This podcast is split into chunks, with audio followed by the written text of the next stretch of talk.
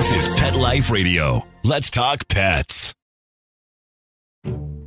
Cat lovers and feline friends, it's time for Adele Park's Quirky Catnips. Did you know there is more than one kind of cat house in Las Vegas?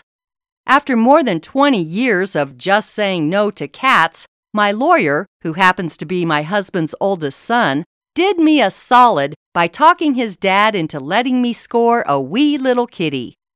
Since both father and son are attorneys, the terms of the agreement were set up through arbitration.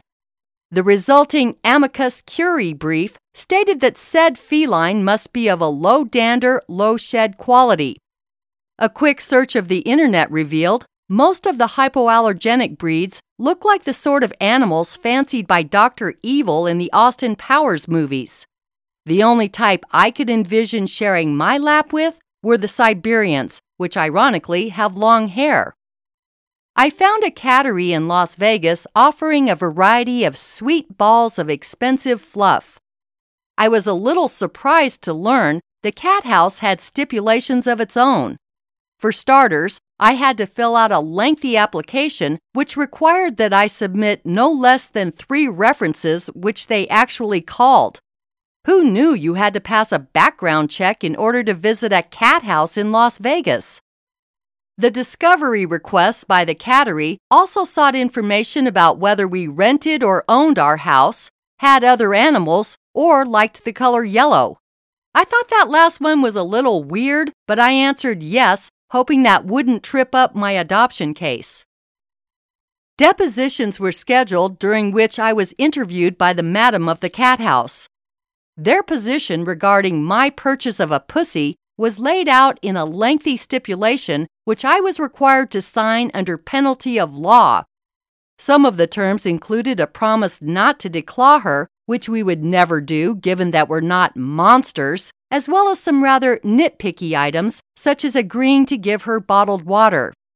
Never mind that we drink out of the tap. We then had to make a large down payment and wait until our kitten was 17 weeks old and had been spayed before we were allowed to bring her home. After taking out a second mortgage on our property and making yet another drive to Las Vegas, we were finally cleared to be cat parents. The lesson here is that if you visit a cat house in Vegas, bring a ton of money and expect to jump through a lot of hoops. The pets and purrs you're rewarded with are well worth the effort. Holy hairballs, kitties! This isn't the only quirky thing prancing around the planet. Quirky Cat Goes Splat by Adele Park is an entire audiobook dedicated to quirky cat stuff. This is a story for people who appreciate a good cat tale. The rest of you can go stab yourselves with your stupid allergy pens. Quirky Cat Goes Splat. Get it today on audible.com.